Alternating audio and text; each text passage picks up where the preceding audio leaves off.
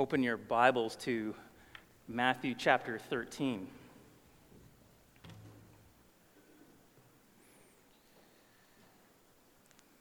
Matthew chapter 13.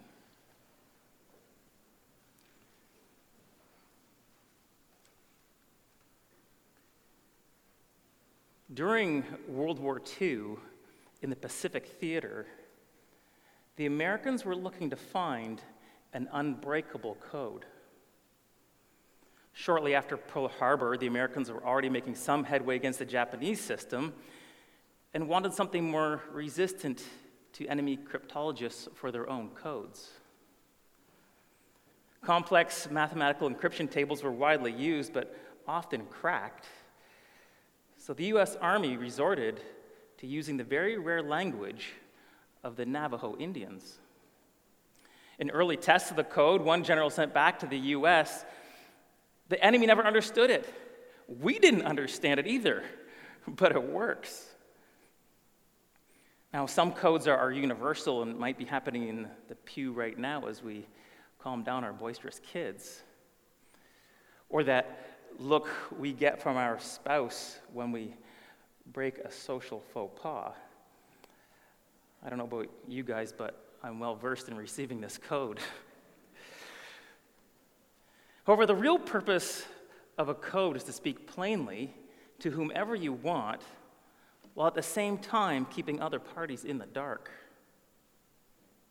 Others may be able to see, see it or, or hear it, whether it's words or some type of signal, but if there is no insight, then there's no understanding.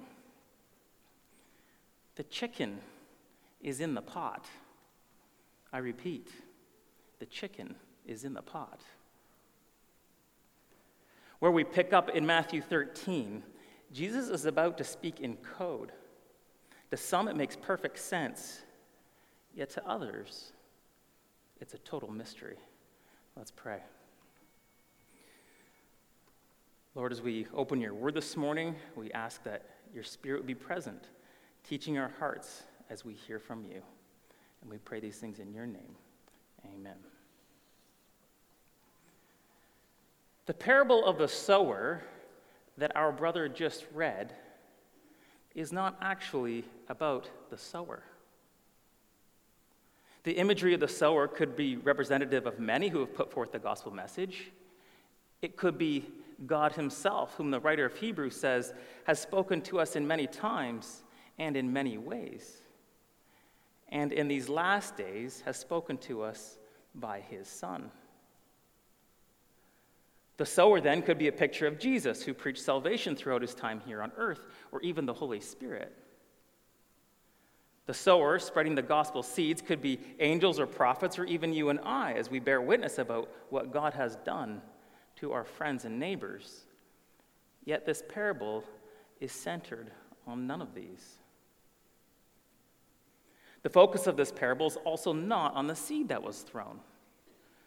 The seed of the good news of Jesus dying for our sins and rising again falls on many places and on many ears, yet this parable is not primarily about the seed of the gospel. The parable of the sower, then, when it comes down to it, is about the condition of men's hearts when they hear the good news of Jesus of which we are only given four possibilities the hard path, the rocky soil, the weedy soil, or the fertile soil. That's it. Four conditions for the hearts of the entire race of men.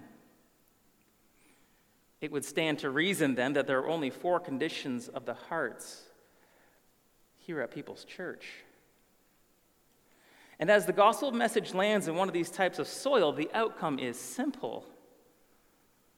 The seed of truth bears fruit, or it does not. Although this morning we're going to be primarily focused on the seed that fell on the hard path, we're going to spend much of our time examining another layer of intrigue through this passage. And that when conveying the message of the four types of hearts, Jesus is going to speak in code. Matthew 13, verse 1. That same day, Jesus went out of the house and sat beside the sea. And great crowds gathered about him, so that he got into a boat and sat down. And the whole crowd stood on the beach, and he told them many things in parables, saying, Hear now the code that Jesus sends out. A sower went out to sow, and he sowed, and some seeds fell along the path, and the birds came and devoured them. Others fell on rocky ground where they did not have much soil, and they immediately sprang up, since they had no depth of soil. But when the sun rose, they were scorched, and since they had no root, they withered away. Other seeds fell among the thorns, and the thorns grew up and choked them. Other seeds fell on good soil and produced grain, some a hundredfold, some sixty, some thirty. He who has ears, let him hear. Oh, what a code it is! The words on, the, on themselves on the surface are very understandable. Although speaking Aramaic, as we see, say here in Canada, Jesus is speaking in plain English so that every word is understood. But what do they mean? I imagine some of the listeners looked around puzzled, maybe turning to stare at some of the farmers in the crowd. It seems as though some farmer was throwing seed, some landing here and there, some growing to maturity, and some not. I guess that farmer should have watched where he was throwing. You don't want to waste seed, especially in times like this. Jesus isn't talking about farming at all, but using a metaphor to refer to the kingdom of God. A metaphor thinly veiled at that, yet still not understood by most. So, why the parables? Why speak in code? The disciples are curious too. Look to verse 10. Then the disciples came to him and said, Why do you speak to them in parables? And he answered them, To you it has been given to know the secrets of the kingdom of heaven, but to them it has not been given. And even now they're inquiring, Jesus doesn't immediately give them the reason why, and instead answers their question with yet another riddle. Look to verse 12. For to the one who has will more be given, and he will have an abundance. But from the one who has not, even what he has will be taken away. As what, Jesus? Who will be given more? What will be taken away? Huh. More on this later.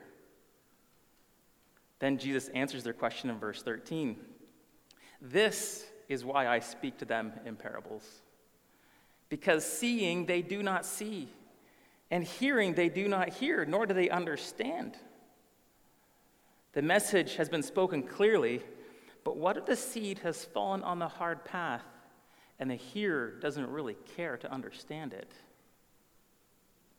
Should this be the case, there's all sorts of convenience to turn the tables on the messenger.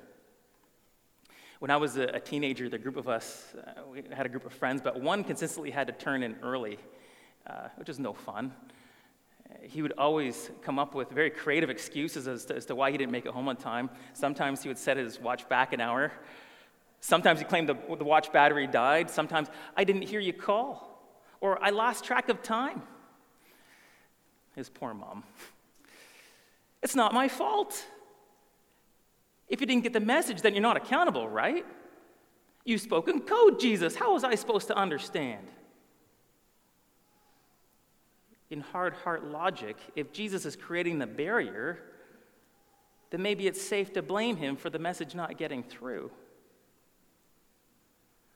But then Jesus quotes Isaiah in verse 14. Indeed, in their case, the prophecy of Isaiah is fulfilled that says, you will indeed hear, but never understand.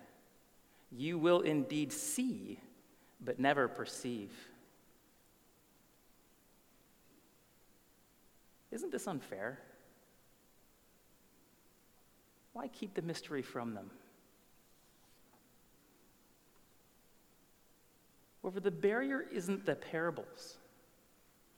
The real reason the crowds are unable to understand has nothing to do with comprehension of the mind, but of the heart. And now, verse 15, as Jesus continues For this people's heart has grown dull. And with their ears they can barely hear, and their eyes they have closed, lest they should see with their eyes and hear with their ears and understand with their heart.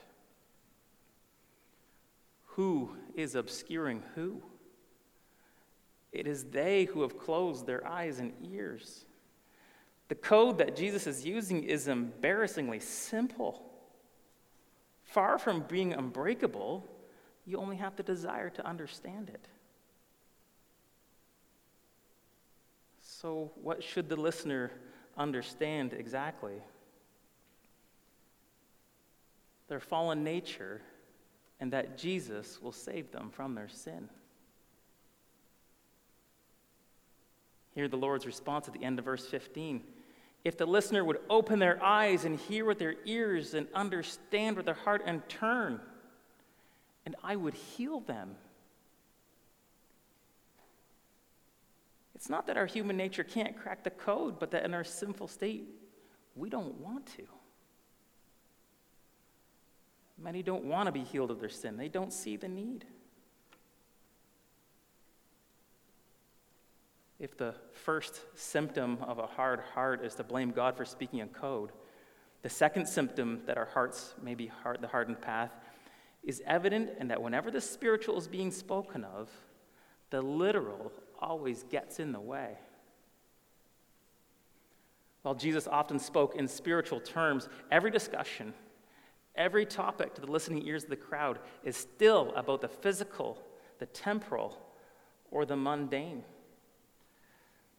Whether Jesus is speaking about rebuilding the temple in three days, the sign of Jonah, or offering up his flesh, the crowds recoil in disgust and disbelief as they always seem to be fixated on the here and now.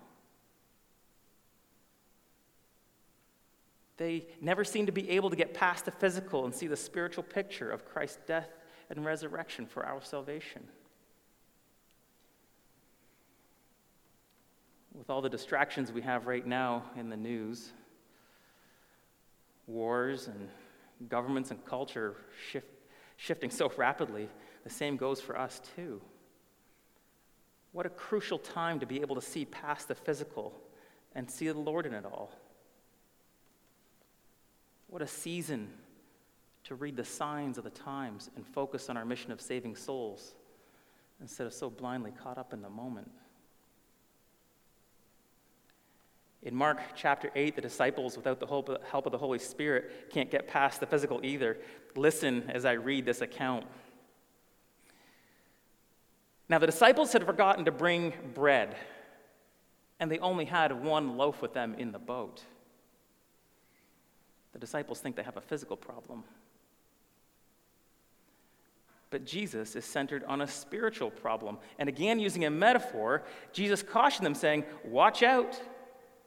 Beware the leaven of the Pharisees and the leaven of Herod.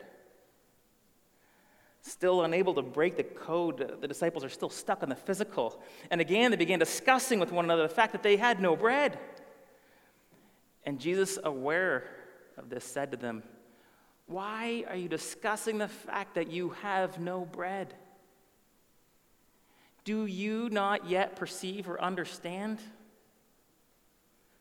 Now, listen to, for the similarities to our passage. Are your hearts hardened? Ouch.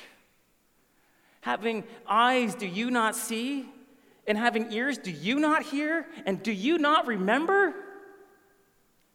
When I broke the five loaves for the 5,000, how many baskets full did I take up? And they said to him, Twelve. And the seven for the 4,000, how many baskets full of broken pieces did you take up? And they said to him, Seven. And he said, Do you still not understand? The physical, the physical, always about the physical. That life in the spirit is more than food or shelter or the news or our first world problems is lost on a hard heart.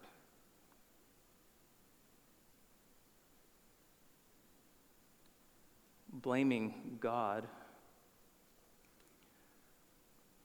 or not being able to see past the here and now is bad enough. Yet there's an even more sinister symptom of a heart that refuses to break the code of Jesus. Look to verse 18 and 19 as Jesus explains the mystery of the seed that fell on the path. Hear then the parable of the sower.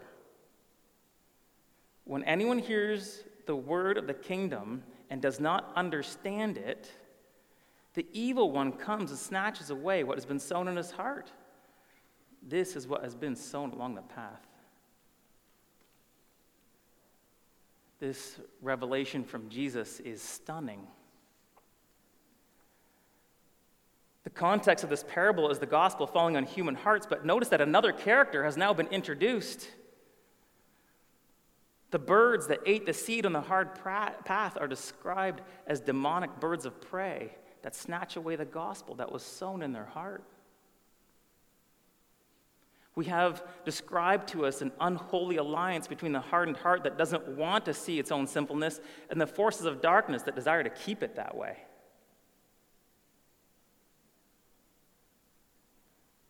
Not only does this profane union not desire to clear up the mystery, there's an incentive to create haziness, fog, and ambiguity. There's a seeming advantage to obscurity and so another code is created, not by God, but by us. This new code is widely used by spiritual forces of darkness. However, once you become aware of it, it's rather effortless to spot. This other code is used to defend oneself from the invasiveness of the gospel, to keep at arm's length any personal conviction. And this seemingly clever code is also used to attack effectively without any opportunity for mercy. And this demonic code that I'm referring to is the code of generalities. Generalities, by definition, are vague and subtle and elusive, leaving out key details. They are often incomplete and less than the full story, leaving others guessing or trying to fill in the blanks. Satan's temptations are full of generalities that leave out the full picture. Listen to Genesis 3 as Lucifer tempts Eve. You will not surely die. For God knows that when you eat of it, your eyes will be opened, and you will be like God, knowing good and evil.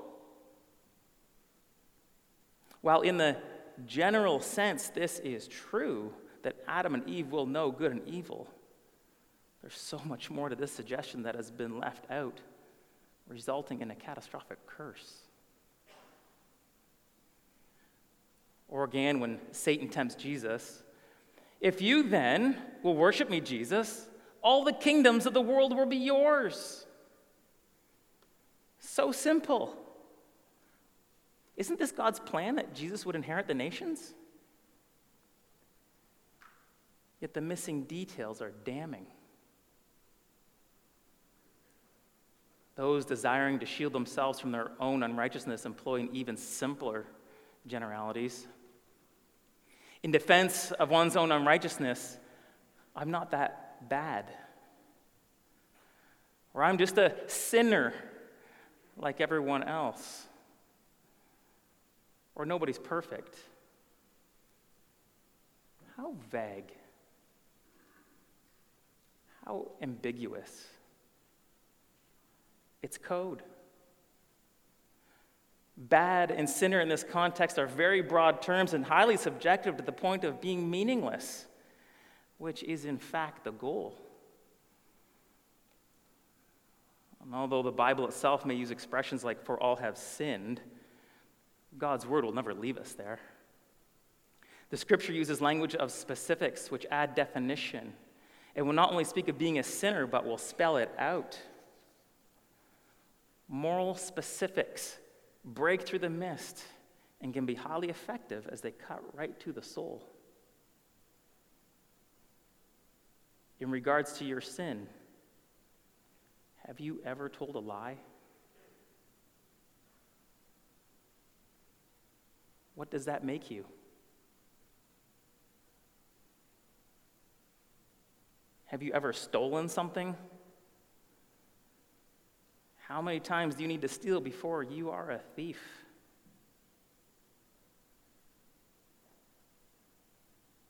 People who aren't that bad or sinners like everyone else don't need a Savior. Thieves and liars do. And anyone from a hardened criminal to a faithful churchgoer who really doesn't want to break the code of Jesus will typically use the code of generalities. Their desire is to avoid any kind of clarity like the plague, as clarity makes their transgression and their disinterest inescapably personal. Do you see your sin and fallenness through the lens of specifics? Or are you just a, a sinner like everyone else?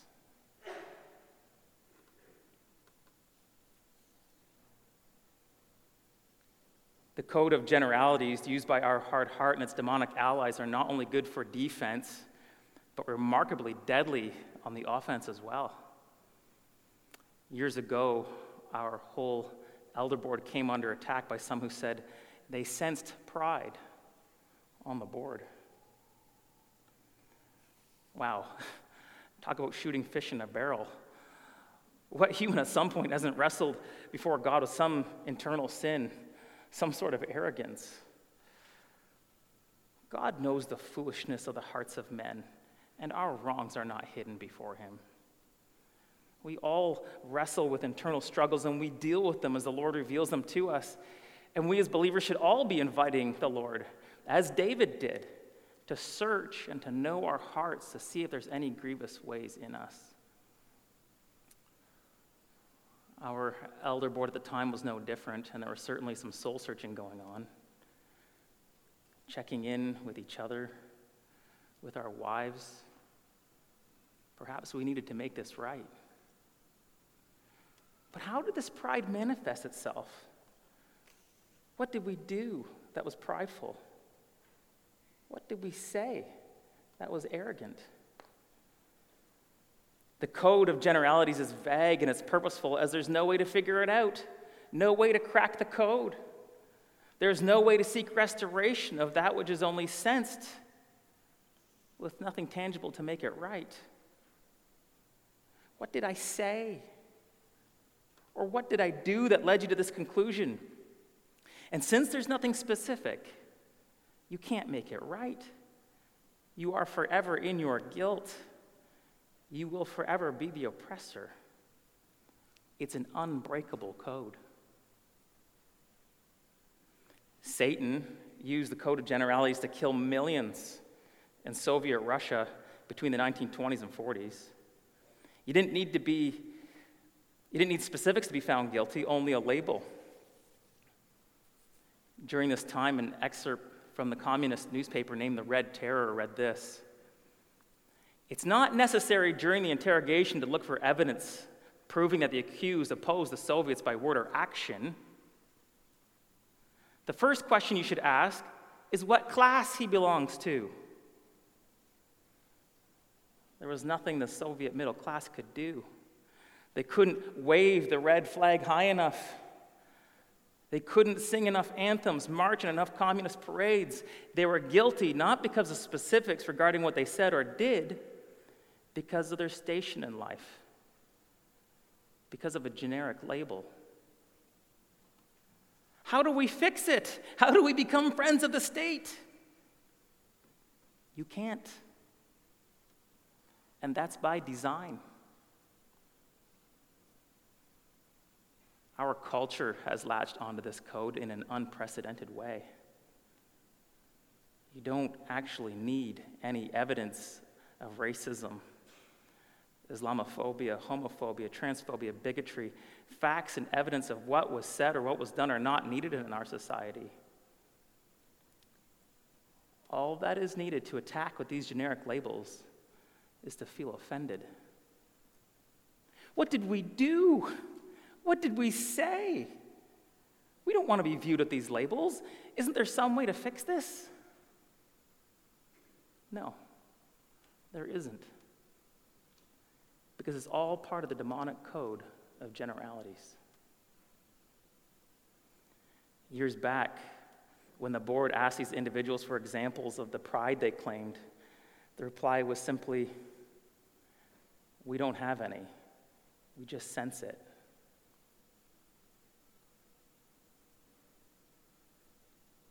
Sometimes in life, the demand for an offense far exceeds the supply.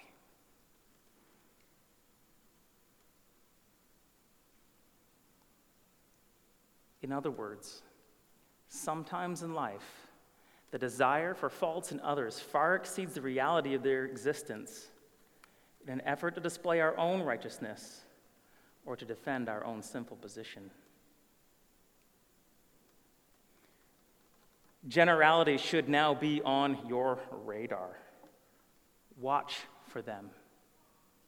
And whatever you do, do not use them in accusations or dismissals of others, for they are the devil's code. And they have self righteousness and control written all over them, and they're insidious, and they're designed to be unbreakable. Those listening now to the parable of the sower can't seem to break the simplest code of Jesus because they are blaming God. They are unable to see past the physical. And now, together with the demonic birds of prey, creating a cloud of ambiguity to shield themselves from the specifics of sin. Do you want to understand?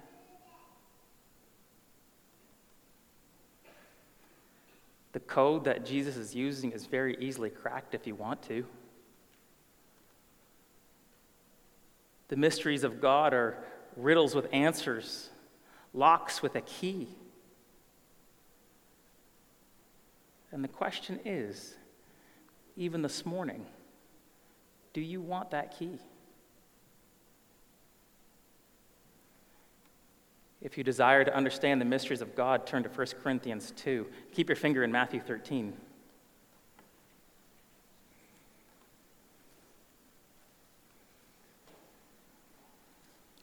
First Corinthians chapter 2.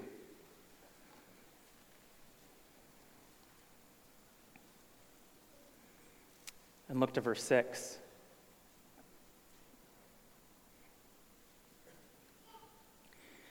Yet among the mature, we do impart wisdom.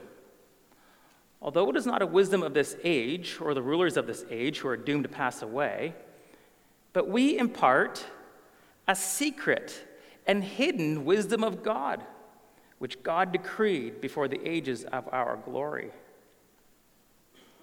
The secret and hidden wisdom of God was the undisclosed mystery that Jesus should be killed and that his innocent sacrifice would pay the price of sin for all mankind.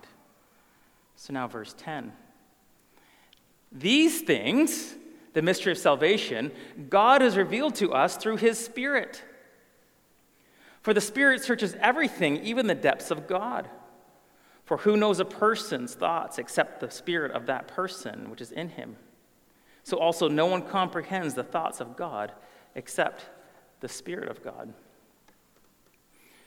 When I was a, a young guy, uh, my mom taught me an illustration which has stuck to me to this day.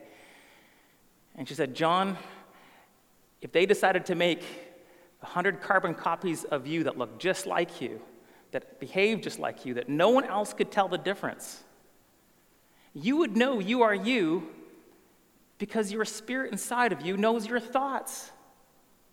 I'm me. I know what I am thinking. And in the same way, the Spirit of God knows the thoughts of God. And then when we're born again, the Spirit of God comes and dwells in us, and now we can know the thoughts of God.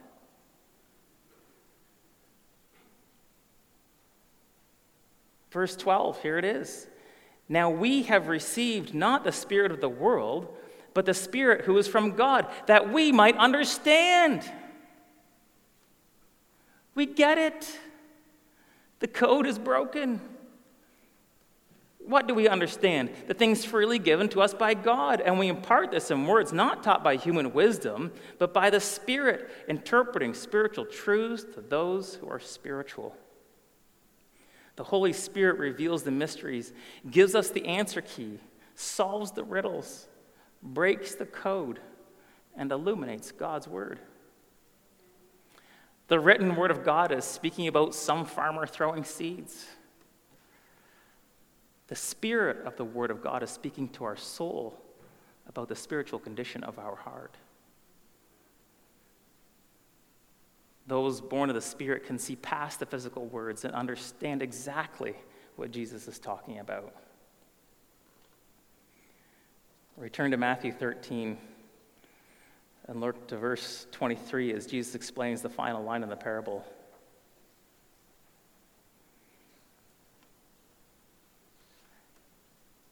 As for what was sown on good soil, this is the one who hears the word and understands it. He indeed bears fruit and yields, in one case, a 100, another 60, and in another 30. Teachers and preachers of God's word have a full time job in unpacking God's word, explaining every riddle, attempting to unfold every mystery to those who just might not want to get it. Maybe the listener will wake up. Maybe they'll have a change of heart and they'll listen. Teachers and preachers will speak plainly of sin and the wrath of God to come. Speak clearly of salvation through Christ alone, emphatically of Christ's death and resurrection. Communicate in simple terms how the godly are to live. Yet there remains an interesting phenomena. The vast majority of feedback comes from those who already do understand the code of God's word and how it impacted their heart, and they tell of conviction and refreshing and learning. They send out encouragement as they were encouraged. And this is the answer to the riddle that Jesus gave in verse 12. For to the one who has will more be given, and he will have an abundance. For you here this morning who have surrendered your will and are born of the Spirit, you are not the same person you were an hour ago. As you hear God's word, you have grown, you have matured, and many of you already have so much in the way of life and godliness and peace with God, and you are even now given more.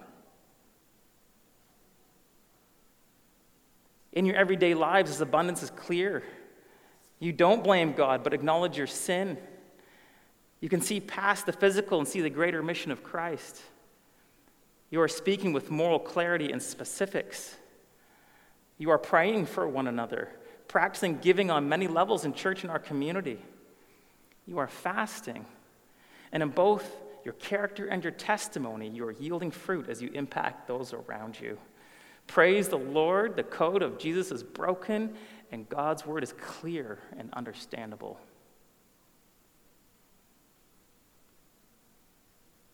While at the same time, there are those here this morning who don't get it.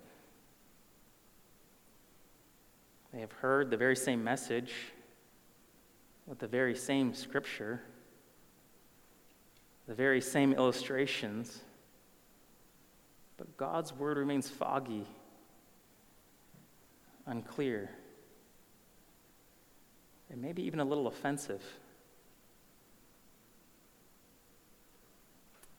If this is you, we're told the mystery of, in the mystery of verse 12 that you won't leave here the same either. You won't leave here just as you were before you came, but will leave this morning with even less. But from the one who has not, even what he has will be taken away. As Jesus said, the evil one will come and snatch away what has been sown in your heart.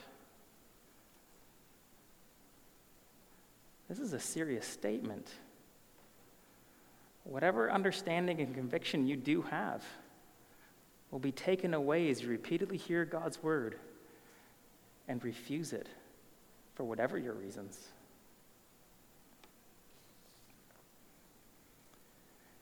In the Pacific theater of World War II, the language code of the Navajo was so cryptic that through the whole of World War II, the Japanese never cracked the code. It was everyday language to the code talkers, but frustratingly elusive to the Japanese. The code of Jesus doesn't need to be elusive. And here's the mysterious thing about the soils they don't need to stay that way. The condition of our heart can change if you are willing. Should we have a hard heart, there is still hope. Within the great and majestic sovereignty of God, there still remains the call to open your eyes and see. Open your ears and hear and understand with your heart. And the Lord, turn to the Lord, and He will heal you of your sin. Let's pray.